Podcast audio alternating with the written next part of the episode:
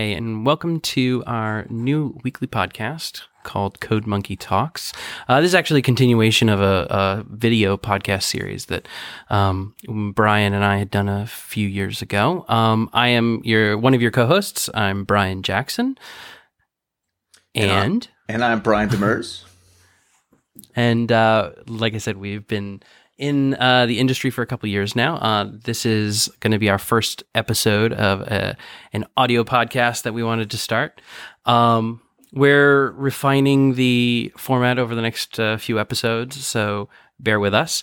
Um, but uh, I think what we plan on doing today is to discuss some recent programming news. And um, uh, the nice thing is that we're joined by a guest. Uh, his, his name's Chris Baglieri. Welcome, Chris. Hey guys, thanks for having me. And uh, we're gonna talk uh, together, and then uh, we're gonna interview Chris a little bit, and then we're going to uh, leave you with something to do. Um, but uh, before we do that, let's do uh, a little introductions. Uh, like I was saying, I'm Brian. Uh, I've been uh, programming uh, in the industry for about 17 years now. I've worked at a couple different companies, ESPN, Apple. I'm now at Lucasfilm, and um, I met Brian a couple years ago. Um, Brian, why don't you tell us a little bit about yourself? Sure. So, well, I'm also Brian. uh, I'm a developer. Evangelist. That's not going to get confusing at all. no, not at all. Uh, so, I'm a developer evangelist at a company called Stormpath, and I spend a lot of my time working on um, some open source open source stuff, specifically Apache Shiro. And uh, uh, Brian and I uh, met a while back, as you mentioned, but we spent a lot of time doing a lot of build engineering type of things, um, Apache Maven, and uh, all that kind of ecosystem stuff.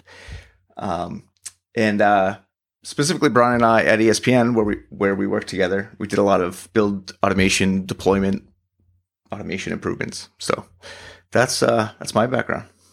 Yeah, yeah, and so I, I think that uh, as we're trying to figure out what exactly this is going to be, it's definitely going to be um, you know a a program for programmers. And um, uh, specifically, I think with our background, there's going to be a lot of talking about DevOps, build automation, um, you know, continuous integration, things like that. Um, but uh, I think we will uh, it's a very broad topic, so we're going to end up talking about a lot of different things.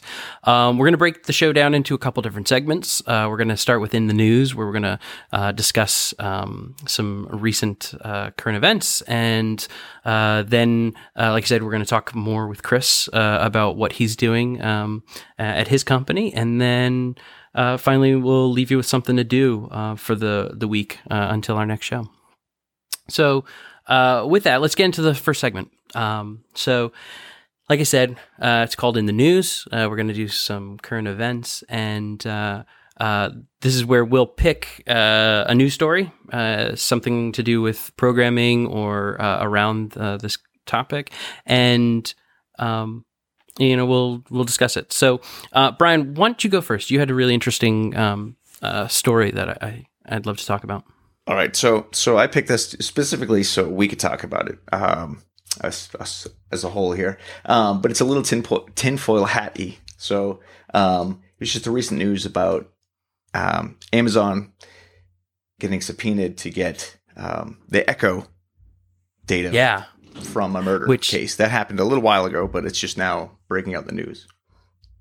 Yeah, and I, I have an Echo. I have an Echo and a Dot. So this is really like um, uh, very topical to me and my family. So, uh, tell us a little bit about it because I, I, actually, uh, I, you know, I'd read the story, but uh, just in case our listeners haven't. Sure. So, so I've read it a couple times. Uh, you can't quote me on everything, obviously, but um, so basically, the there was a murder, I guess, last um, November, and there was a echo in in the room or in the house, and the police want to capture any audio recordings that happened during the um, murder time frame. Um, and they sent a subpoena apparently to Amazon, and Amazon said no. Um, they did give them access to some other bits of his account, um, but there was no audio recordings, or, or so they say. Um, yeah. Now, so now, did they did they admit that they're actually always recording the the audio? That's that's something that is like news to me. So no, no. Um, so I'm very so, interested in about this. Yeah. So so basically, you know, they said what what we all have been told all along that um, all of these devices only uh, only send data into the cloud once you know the keyword um, is triggered, right? So Siri is Siri, uh, Echo has uh, Alexa, and Google has whatever. Okay, Google.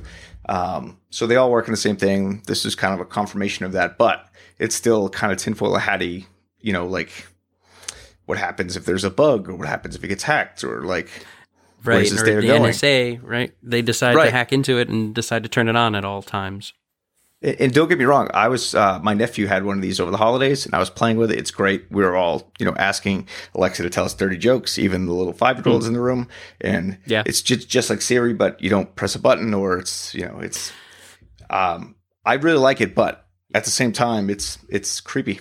It's a little big brother. yeah, Chris. Chris, do you have an Echo or uh, like Google Home?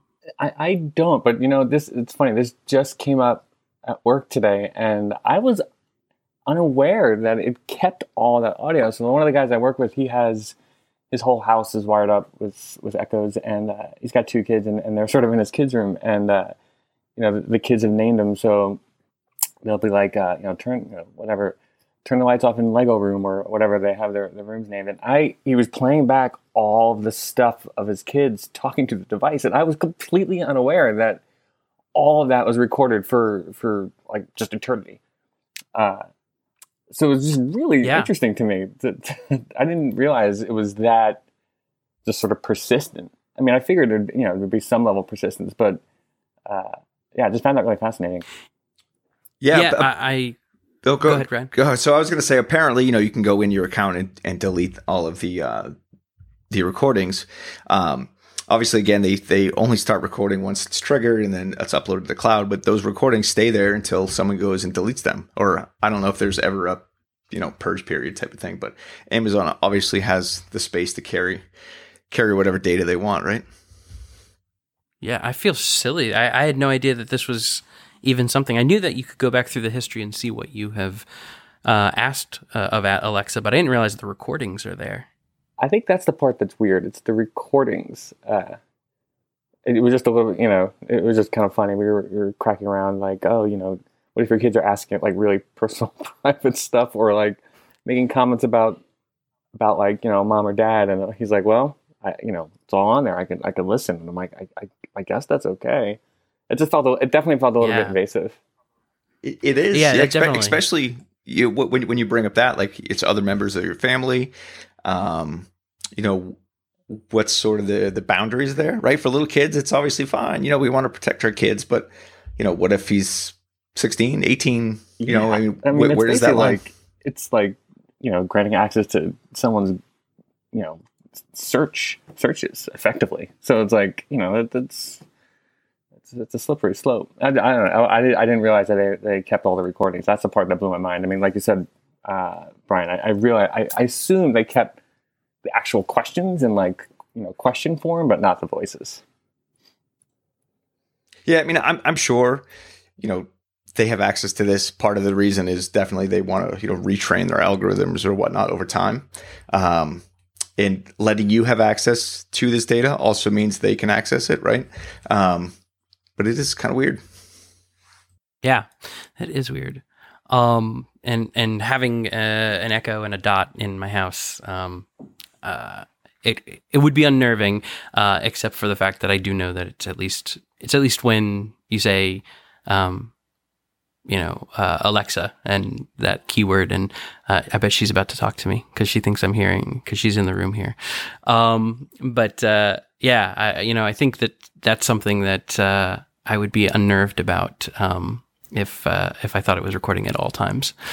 Um, so uh, I have another story to talk about. Um, the one uh, is this is actually goes back a few weeks, uh, back to um, the uh, Amazon throws a big conference called AWS uh, Invent, and it is something for developers in AWS, and it, it's something that I'm always interested in because as both a user of AWS and then just uh, um, I don't use all the services of AWS, but this in particular, this feature that they've uh, released, uh, I found really intriguing, which is having new Elastic GPU uh, instances. So um, they've had instances for I want to say a year or two now that um, you could spin up a, a, VM that had a GPU attached to it, um, so that you could do either graphics processing or um, any kind of like open uh, CL type processing. So if you wanted to like fold proteins or um, you know do other things that needed a GPU, um, but on demand, you could turn to AWS to do it.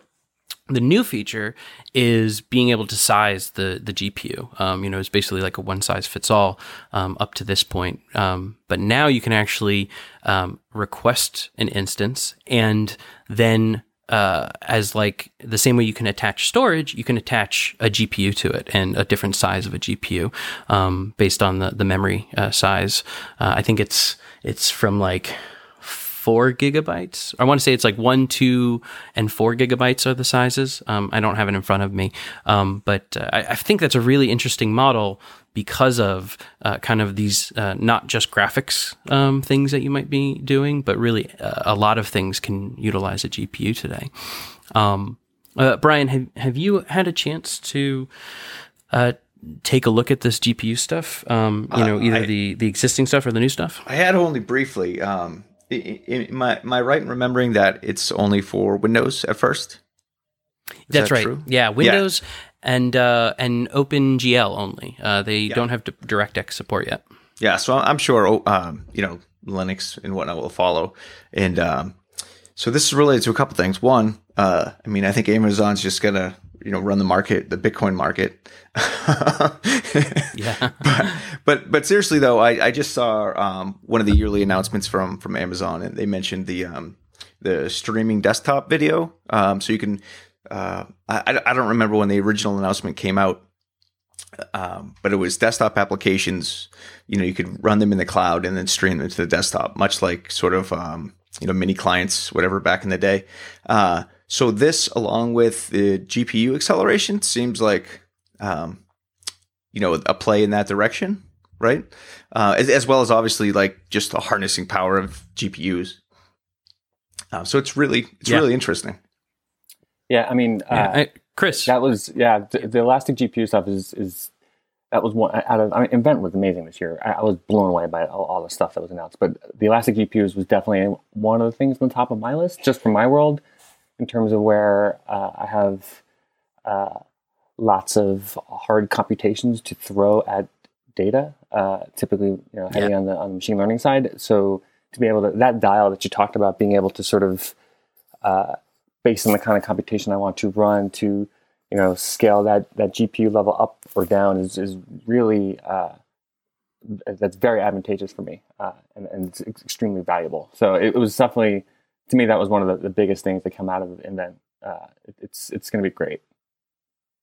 Yeah, I think it's also just an interesting sign of how they're continuing to abstract away like the pieces that are in a um, you know the, a traditional tower or a, a, a rack, um, you know, a, a U, um, because.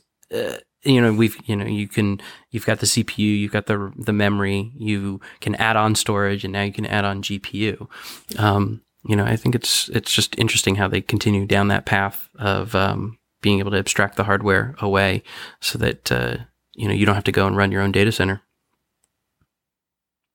Yeah, ab- absolutely. Um, I mean, it's it's it's it's wild, right? Like, I mean, I, I feel like the only people who need computers now are developers, right? yeah. It's it's getting to that point. I mean, not quite, but it's close. Yeah, yeah, exactly. Um, okay, so that's it for in the news uh, for uh, this episode. Um, now I'd like to turn and to talk to Chris more. Um, you know, so Chris, uh, I would love for you to um, tell us, uh, you know, your role uh, at the company that you're at, and um, you know, tell us a little bit about what you're doing at Blackfin. Sure. Uh, so I am the VP of Engineering at a small life sciences software startup called Blackfin. We're based out of Philly.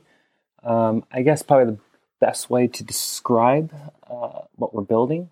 Uh, we're fairly early stage at this point. Uh, um, in a lot of ways, we're building, I guess, what you can almost consider like a BI tool for for scientific domains. Specifically, we focus on uh, uh, neurology and neuroscience. So, uh, you know, in, in the science world, um, you know, th- there's both the volume of the, the, challenges of large volumes of data as well as the sort of the complexities within those data sets. So it's really challenging for scientific teams and researchers who are uh, sort of versed in, uh, let's say, um, whether they're, uh, you know, let's say I'm like a cancer, you know, I'm, I'm, a scientist focusing on cancer, or I'm a computational scientist doing statistics on certain data sets. It's hard for these groups to one, collaborate and work together, and two, to kind of share their data and run computations on it. So uh, effectively, what we're building is a platform that allows teams to collaborate around data sets and do business intelligence kinds of things, but more rooted in uh, the scientific domain.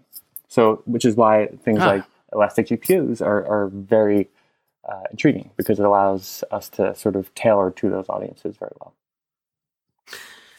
Interesting. Um, and so, are uh, do you mind if I ask you a little bit about kind of the inf- the infrastructure uh, oh, no, that no, you're no, using? Are you on AWS? Yes. Yeah, so okay. we are. So, and actually, before I go there, um, it might make well, just to kind of talk a little bit about my background. So, I am uh, I am definitely uh, an engineer. I've been doing software engineer. You said 17 years. I think I have you beat by a few years, uh, 20 years. So, uh, my background is definitely engineering and, and, data science. But to do this kind of platform, the team is very diverse. So we have uh, folks who are just back engineering. We have a lot of data science people. We have uh, people who are really focused on visualizations, and then we just have general, you know, really nerdy neuroscience people as well. So you know, to do this kind of work, it's definitely a, it's it's multidisciplinary to the core. Um, so our stack. So we are Amazon all the way through. Hmm. Um, for the most part. So there is some component of our, our platform that is it's all hosted on Amazon, but we don't uh, leverage as many of the services that we do elsewhere. So um, storage wise, I'll kind of work bottom up. Uh, yeah. Storage wise, we, we use a lot of S3, right? So when a customer sort of uploads their data set, we're, we're taking those raw assets and we're tossing them onto S3. And then we have a, a custom uh, graph database that we've built over that. Um, oh, cool. Yeah, it's pretty neat. Uh, we're, we're yeah, so you're, you're not using anything like Neo4j. You've actually built something. Yeah, so we, we, we kick the tires a little bit. Um, Neo4j is actually really interesting, but uh, it's we, we actually hit some limits with it uh, to do the kind of queries we want to do and, and that kind of speed we want. So we actually have uh, you know, a fairly. It's it's not actually not that complex of a database, but it all lives inside of Redis. So we do use uh, Amazon's Elasticache, um, but we have a you know sort of a, a, custom graph database that lives inside of Redis, and uh, the Elasticache service is great.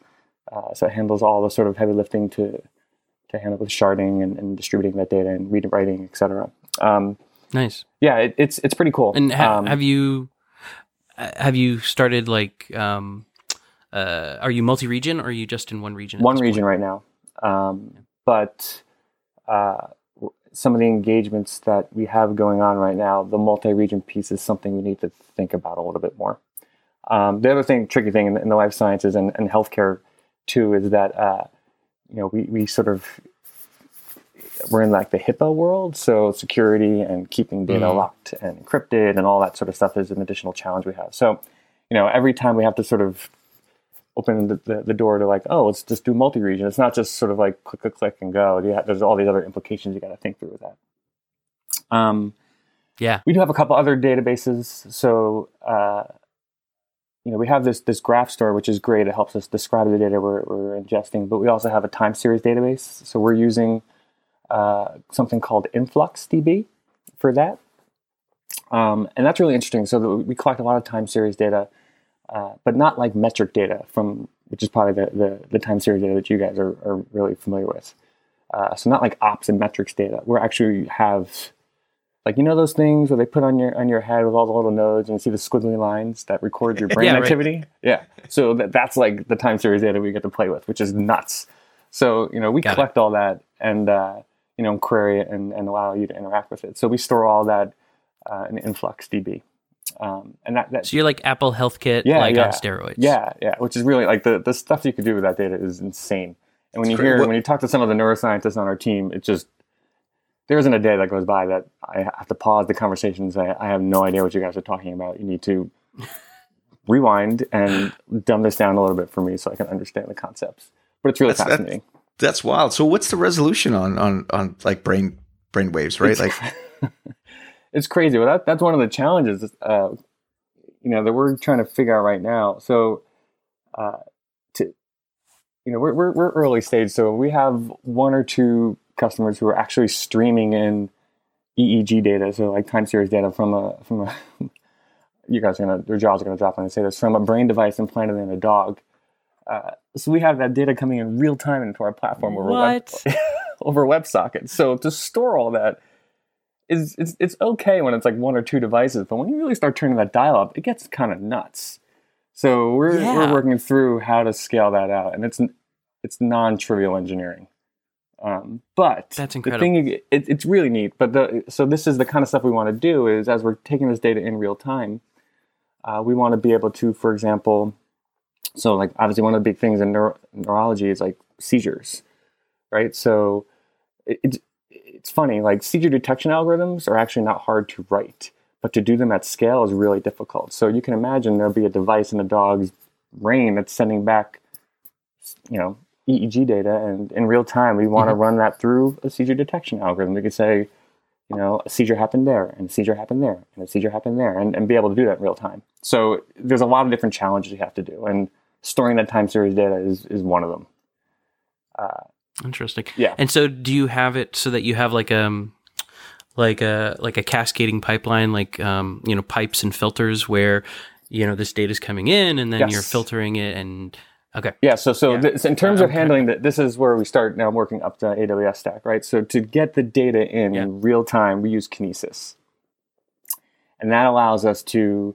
Now we have like a pipe. So on the client side, they're just piping in this this EEG data to Kinesis, and we're pulling that off and storing it in our time series database. So, you know, at this level now, now we're starting to, to rely on Kinesis to pull that data in, and that's just sort of on the storage side. So the the platform that we have. Uh, most of our middleware is all Scala. Um, we have the, the, the pipeline, data pipeline piece of. before you You go any Scala? further i have you scala brian has used scala Sorry. i don't i, I don't want to speak for him but i don't think either of us are fans of scala I so i want I I was would on love mute to chuckling. oh yeah i would love to okay, this is going to be fun. I would love to know. Yeah, well, in- and not not to grill you about No, the, no, please the the why, Yeah. but but why? Like it like be very interesting to know what um you know kind of what brought you to using Scala as your platform of choice. Sure, sure. So uh, I'll let me give you a minute sort of context to the point where we had to make this decision. So when I joined, I've been with Blackfin for about six months. So the company's been around for a little bit over a year now. It was born in academia, um, and you know, its origin. Say no more. Right. So its origin story, it was basically like Java and JVM, and you know, it was kind of a rough code base. So you know, when I joined, really it was like the inflection point of the company. Like, okay, we want to scale this out and grow the team, et cetera, et cetera. So you know, we were had to do some, you know, which is normal in a startup. Like we had to rewrite and rebuild some of this infrastructure. So I had joined, and uh, my buddy from a couple startups ago, he came over.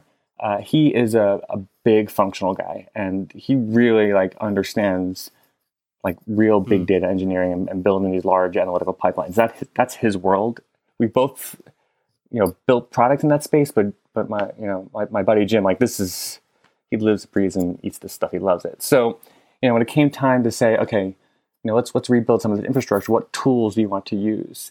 I've only dabbled in Scala before Blackfin, so this was the first time where I was like, okay, Jim, if we're a data science company, the data science stack is Python and or Scala, and then you know the web just the mm. web. We'll, we'll deal with that. So I was like, if we go Scala, and he's like, I want to do Scala. I'm like, okay, if we go Scala, it's on your shoulders to to Mm, to pull me along. And so what I've learned is that Yeah. uh, it's not it's like it, it's it's a it's a non trivial language. It's very prickly. Like it, you, it's hard. It's not. that, uh, that- that's exactly where I think it fell down for me. And, and, you know, I'm sounding very negative. I'm not. I'm not. No, no, no, not at all. I really mean, it- negative you know, on language it, is but language. I've had I've hit all the rough edges, and that's the things that, that Ab- absolutely. concerned me. It's tough. So it's not. don't- I, I think the biggest thing is it's not Java, right? I think a lot of people it's like, oh, it's on the JVM. I know I can do a little groovy. Like Scala's going to be no easy, no, you know, no, no problem. But uh, it's not, right? It's different. Yeah, it's very different. And I think the one it's really interesting. So if you read a lot of like the the Scala blog posts, it was like you could start off writing it Java esque and then move to something that's more functional. Mm. I actually think that's a bad approach. Yeah, because when like, you don't do, that, that, it's like, it's like oh, you, you- it's Yeah. you just hit all these. it's like saying you you you're coming from Pascal, like you should um, use you know create Pascal like Java, um, and it's like no, don't do that. That's the wrong way It's the to wrong- I mean, it's great be to introduced learn to a language. You know, if you're just going in there like, I want to learn Scala, that's a great way to learn it. But if you're like in the middle of like, I need to build a product, like you can't, you can't like afford that time. So really, realistically, if I didn't have Jim on the team, I probably would have had something that was more of a JVM Python mix. But with Jim there, I was like, okay, Mm. I could jump in and do this the Scala way, the idiomatic way. And like, I've known Jim for a while. I don't have a problem feeling stupid in front of Jim. Like, I said, Jim, I, I write something like, you need to sit down and explain this to me. So I, I've come to realize that if if you're going to make the jump to Scala, and it is a great language once you get over that initial hurdle, there's a lot of really impressive things you could do with it. Um, you need someone who like understands it and, and, and is a good teacher. Uh, and then once you sort of get over that hurdle, and you know, I, Brian, I remember a bunch of maybe a year or two ago, you mentioned how it's it's a really powerful language when you want to start building DSLs. So uh, yes, that's what I was going to ask. yeah. DSLs and how much rope to hang yourself with. Right, Those are the, those are the two things I've talked about. yeah, and it's like I get that now because you know when you're just slinging Scala around, it's like oh my god, it could get a little bit unwieldy. But when you start to sort of formul, form, formalize the patterns of code that you're writing, and you know how you handle errors and and options and conditional states in like your API, and then you start building this own little mini DSL and your own sort of you know middleware, it, it becomes really really powerful and I will say this: the other shift that I had to make is, you know, when I was writing, when I write Java, Python, or Ruby, it's like I- measure myself and oh my god, I wrote a lot of code today, uh, and I'm like, if I'm not hammering on my keyboard, then at the end of the day, I feel like I'm unproductive. With Scala, I had to sort of make the mental shift that I stare at the screen a lot more and I don't type as much, Mm. and it's like I I think about the code a whole hell of a lot more as I go from line to line to line. But once I write it and I have a spec around it, typically that code doesn't really break. So it- it's it's more of like I had to make this mental shift of I'm thinking more and I'm typing less. And because at Yeah. first I felt like I'm not being productive, but it turns out I, I was. It was just a different kind of productivity that I had to get used to. I still need to yeah, adjust and so are at you using? Yeah. So are you using a like a test driven development, or Yeah. are you? Yeah. So, So- and you're actually writing the tests first, or are you starting and doing some scaffolding and then writing the test, or yeah, kind of I mean, are you like hardcore about it, No, I've never. I was never really that hardcore about it. I mean, Yeah. I, I it's really. I, I I I applaud people who are able to do that. I, I'm never. I was never wired like that. I sort of am kind of like a back and forth. So I won't write all my code and then write all my tests, or all my tests and then all my code. I, I sort of do. Yeah. Like I'll write some code and I'm like, I think this is going to work, and then I write a spec. I'm like, okay, cool, it works. And I write some more code. I think this is going to work, and then I write a spec. And that kind of I think that back and forth it just works well for me. And most of the folks on our team uh, kind of operate that way. There's one or two others who kind of write all their code and then write all their specs, but I don't. I'm not really a zealot about any of that. It's whatever you need to do to get your work done and feel productive. That's that's how I look at things too. Um, you know, I, I just I just can't. You know, it's it's really hard to write a test or whatever. You don't have type completion and all these things if you don't have a code. Uh, obviously, if you have some interfaces or whatnot, it's a little easier. And if you're fixing a bug, it's a lot easier to write the test first. But Yeah. I think you know, all, all, all in on the, the the writing test first is a little difficult. It's it's just I, I don't know. I it's just I feel like if you do that, like you really have to know. You have to. I, don't know. I just have never been in in like a, a mental state that I'm like I know everything that I need to do. So I'm gonna write all my specs. Like I, I kind of as I'm building product out, I'm sort of. I mean, if I'm being honest, I'm kind of figuring it out on the fly. so it just makes more sense Yeah, to bounce back and forth. Yeah, and I found that if you tried to write a ton of specs and then come back and start making them pass, like it's it, it's almost counterproductive because you've got all this failure, failure, failure, failure, right, for a long time. Yeah, so kind of going back and forth between out of the gate that much. yeah, right. It's like, but and just in general, like you need green lights uh, yeah. just to keep you motivated, right? Yeah, you, yeah, you need absolutely. the build to pass, you know, absolutely, and, and the tests to pass. So. In, in, incremental success is way better than a whole lot it's, of failure. It's just, I mean, I don't know. It's just mental happiness, right? It's like, okay, I've made some things work today, and some things are still broken. So you just, it's enough for me to come back tomorrow and keep doing it.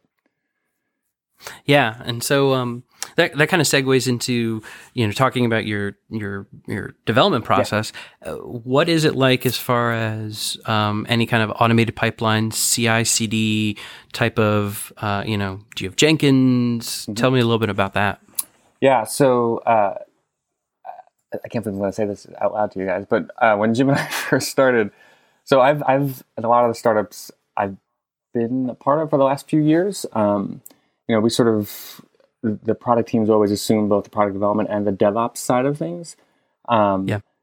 You know, when we started rebuilding some of this infrastructure at Blackfin, Jim and I looked at each other. We're like, I kind of hate DevOps. I, I, don't want to have to do DevOps. so we're like, mm-hmm. we're going to automate as much as we can. So, um, with the exception of our pipeline, which is uh, man, it's still deployed through CI, but that's all in Kubernetes. Everything else in our platform all is deployed out of uh, Jenkins CI. So the the way we have it set up right now, it's actually I, am I'm, I'm pretty pleased with where we where we have things currently. So um, on the API side, uh, you know, we sort of have our, our master branch and our, our, our, main development spine, and as we merge branches into that development spine, uh, CI picks up, uh, builds that the the WAR asset, chucks it onto S3, and then we're using Beanstalk to kind of just roll it out automatically to a development environment, which is great. So it's constantly just updating itself, which is really nice.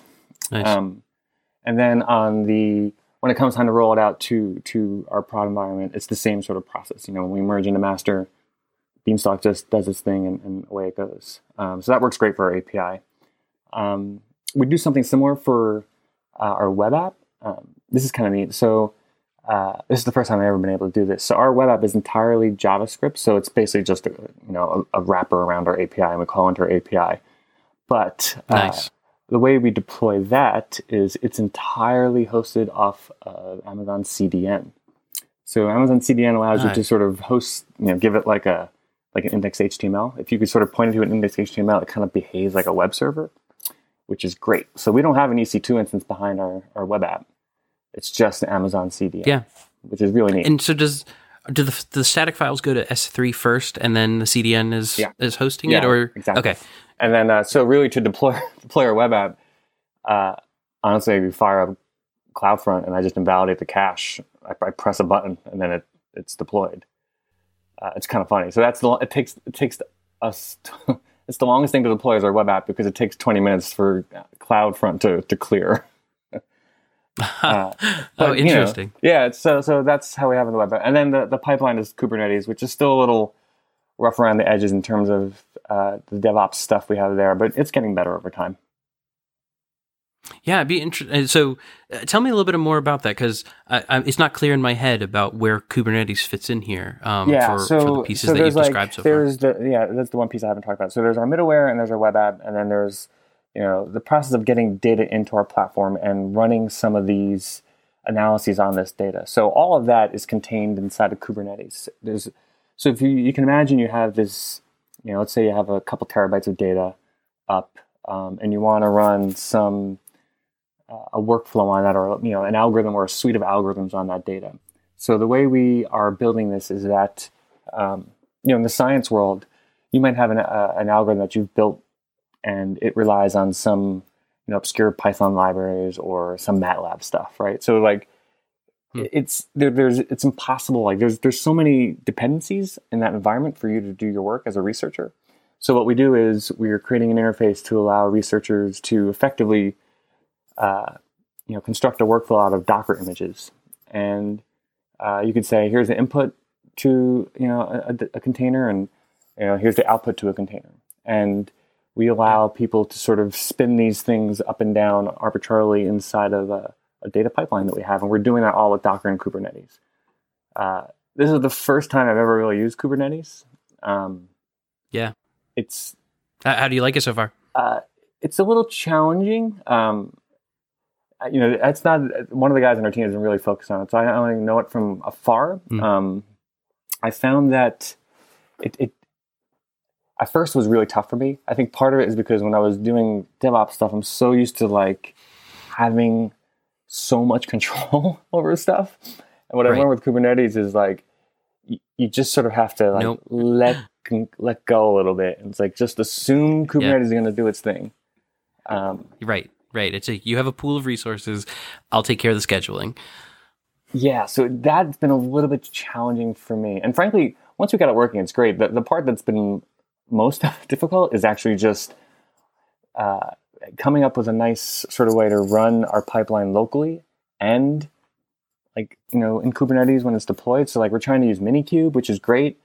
But, you know, when you factor in Minikube and S3 and storing things locally on your laptop, it just, you, you run into these weird Mm. little hiccups. And that's been a little bit challenging. Yeah. Um, Yeah, But overall, I think- And uh, what drove? Yeah. I- was going to ask what what drove you to Kubernetes versus uh, say like Mesos. Uh, I could. I don't really have a very fancy answer for that. I think at the time it was like, Yeah. you know, we picked a path, and you know, that's a really good question. I'd be curious one, to hear yeah. your thoughts on that. I mean, we, we never. I I don't. I think we just Kubernetes just kind of made more sense to us. The the constructs made more Yeah. sense to us, so we just kind of went with it. Um, Yep. I would love to hear your thoughts. Yeah, and, and it, it yeah, well, it's it's just interesting right now. It seems like um, Kubernetes definitely seems to be the one that is getting the most traction, um, and uh, but Mesos Mesosphere in particular with their um, DCOS is really trying to make sure that they stay relevant um, and be a part of it. And then Docker themselves with uh, Docker Compose and Docker Swarm are really Yeah, trying to also kind there. of be in that space of yeah.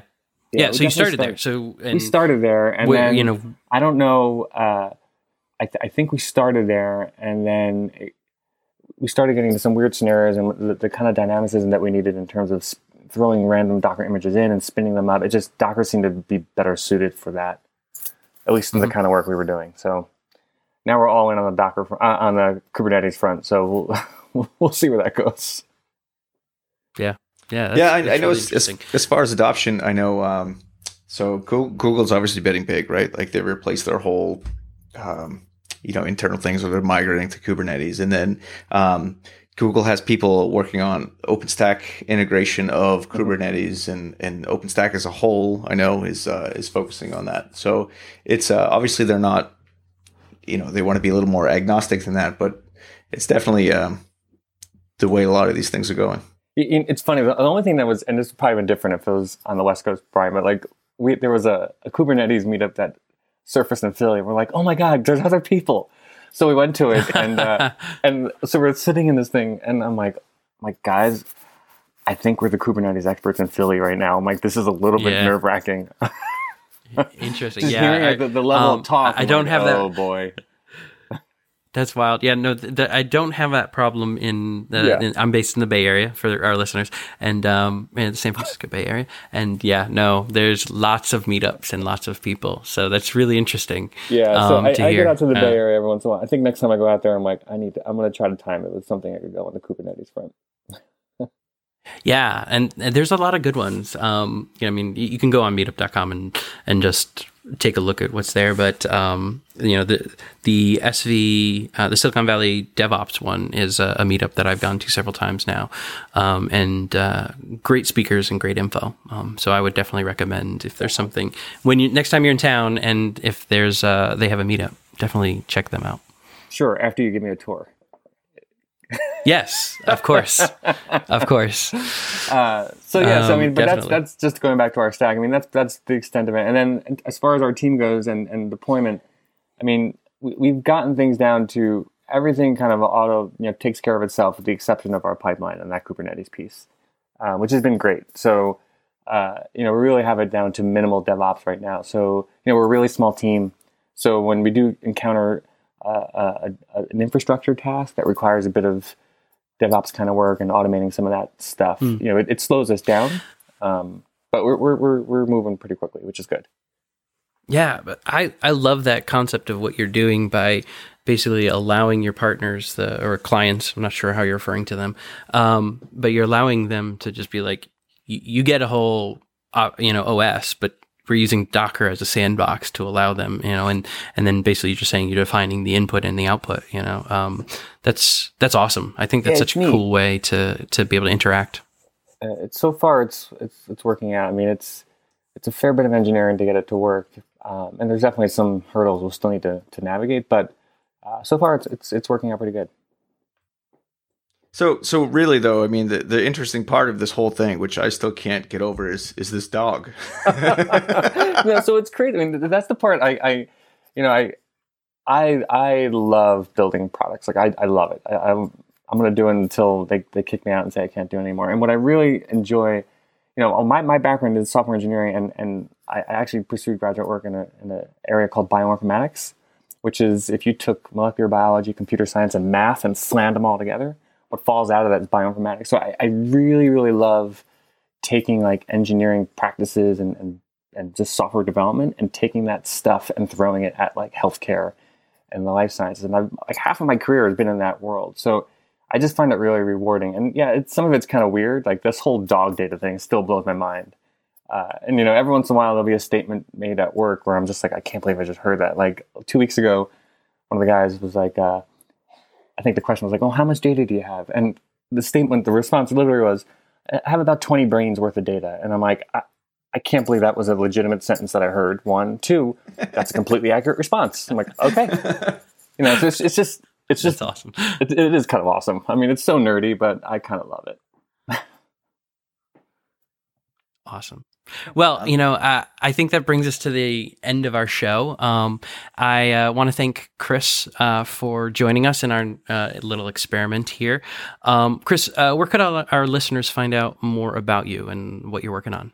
Sure. So uh, we're young, uh, so we're going through a lot of rebranding and, and whatnot. But uh, you can keep an eye on us at blackfin.com, B L A C K F Y N N. And uh, yeah, you know, we're going to be a lot more public with with the work that we're doing. Uh, you know, so if, if you're interested, you could find us at blackfin.com on Twitter, and uh, you know, my handle on Twitter is is Chris Baglieri, all one word. So I'm pretty vocal. Uh, happy to talk about this stuff. Awesome. Well, thanks. And uh, Brian, where can people find you? All right, so I'm also on Twitter, Brian Demers, all one word. Um, I'm B Demers like everywhere else. Um, so yeah, so I'm not probably as vocal on Twitter, but for, you, starting there is a good point.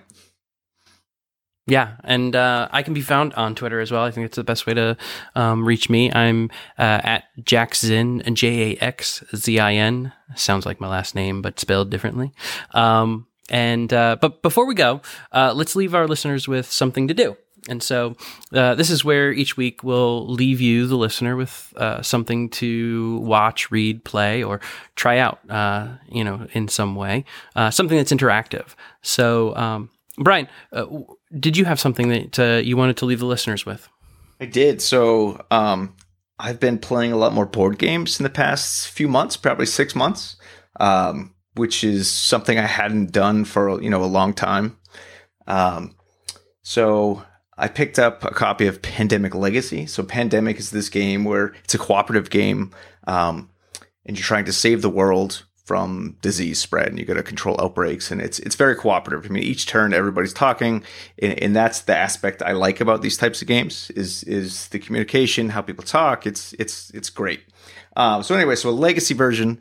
Um, I didn't know what a legacy game was until uh, a few weeks ago, but it's basically a game you can play over time where the game changes. So this game, you literally put stickers on the board, you tear up cards, which for anybody who's super into board games, yeah, I mean, uh, there's this guy. I That seems sacrilegious. Yes, who's super into board games. I tried to give him a card last night to have him rip it up. He wouldn't do it. I mean, he just shook his head. Yeah. And I just tore it up in front of his face and threw it on the Oh. floor. And it's great because you you can't do that, you know. Um, So obviously, uh, this game itself is you could play it twelve to twenty four times depending if you you know win or lose.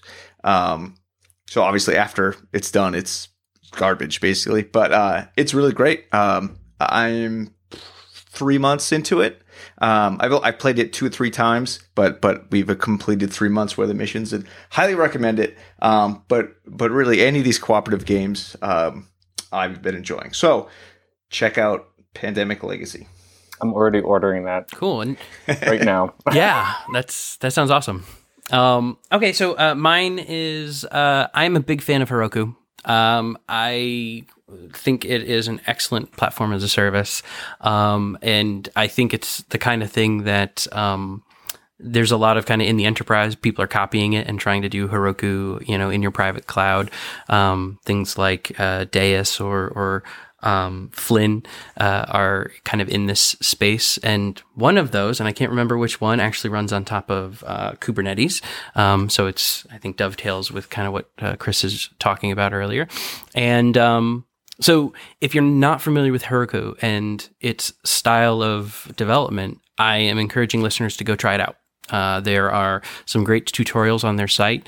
Um, you know, we'll uh, I'll have a link in the sh- in the show notes, and um, and, and, it's great because they've structured it for several different languages. Uh, so kind of pick a language that you're comfortable with. Um, I'm assuming that there might be one there that, uh, you know, pretty much I think most of our listeners uh, could pick one and uh, start playing with uh, Heroku. Um, I, think it's great. Uh, you know, you basically, if you're familiar with Git, you just git push up to um, up to Heroku, and right there it will build your project. It's able to even kind of detect is it a Java project or a Ruby project uh, or a Scala project, and um, you know build it properly and uh, deploy it out to um, you know out to their platform. So check that out. Um, so uh, that wraps up our first episode. Um, be sure to check out our website at uh, codemonkey.fm and uh, email us at feedback at codemonkey.fm FM. Uh, we're looking for kind of topics, things that people are interested in, or just a shout out to say hi. Um, and also, if you like the episode, do us a favor and review it on uh, your favorite podcast finder. Um, I know that I'll definitely be posting it on iTunes and Overcast, and I'll be searching out uh, any other places we can post it. And you may have already found us there, so please, uh, you know, give us a review. Um, so, uh, thanks for listening, and uh, you know, we'll see you next week.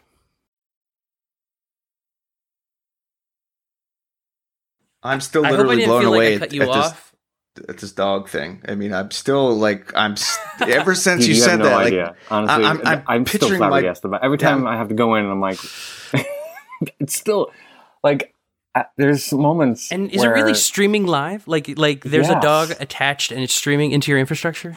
Yeah, that's crazy. It's, it's crazy. There's this it's some of this stuff is insane, but you know, so in a lot of ways, you know, all this Internet of Things stuff in like the consumer world, like that's coming in the. Me- I mean, it's already kind of there in the medical device world, but it's it's coming with a fury, you know. And you have like these. I mean, you know, like you said with HealthKit, like you know, that stuff is only going to get more and more and more, and you know, to, well, that, I, you know, you're talking to somebody hard. yeah, I'm I'm I'm all about um like quanti- quantified self. Yep. Um, I, I try to collect as much data about myself as possible.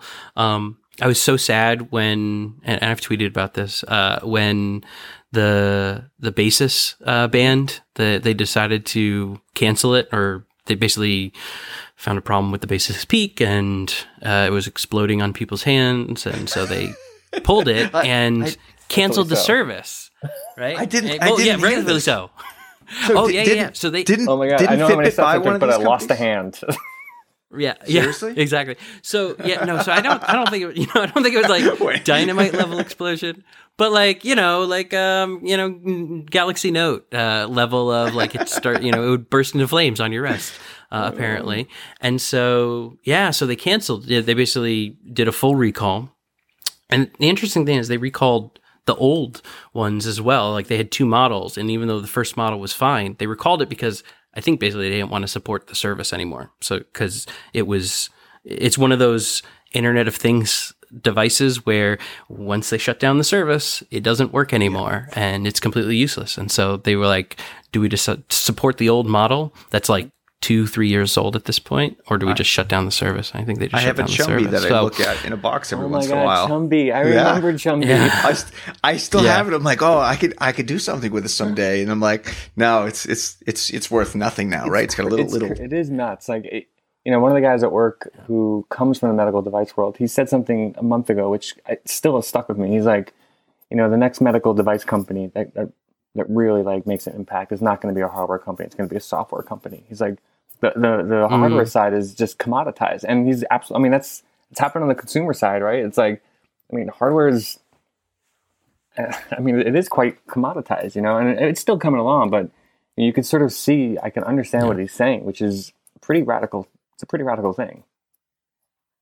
That's really interesting. Yeah, I mean because something that I have is the the Withings um, blood pressure cuff, Mm-hmm. and it's interesting to see how um, I don't know if it's the FDA or um, some other you know medical, Mm-hmm. um, but there, there's in the software that they've written, they've had to add in barriers like user experience barriers i think because of legal obligations so for instance you go to take your blood pressure and if you want it to take it three times which is what they recommend you know three times every 90 you know with 90 second breaks in between you have to like you can't just turn that on as like yeah do that every single time because they're legally un, you know limited to to making that happen so it's very interesting that even though f- like from the hardware perspective, you're saying it, co- it's commoditized. I th- it feels almost still though that like there's a lot of legal barriers, oh, right? Oh, there's so if you many really wanted to like do a brain implant, right? So It's talking just- about the dog implant, right? I know there's, and Right. that's why it's a dog It's and not a a- human for for the record. But yeah, there's Yeah, right? so many barriers. I mean, it's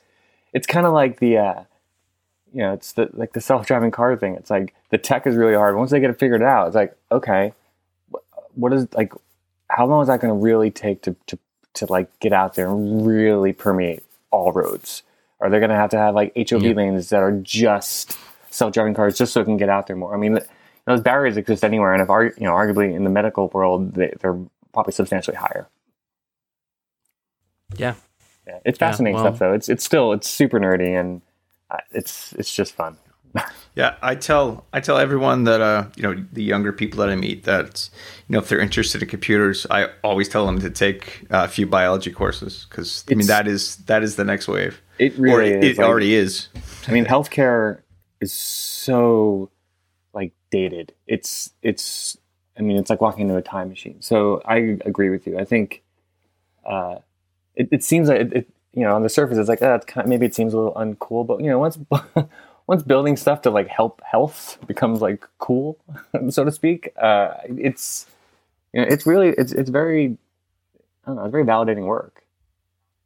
It just feels good. It just feels good to build stuff that's like oh, ultimately the stuff I'm doing can help detect seizures and help a patient somehow. You know, and that's just really rewarding.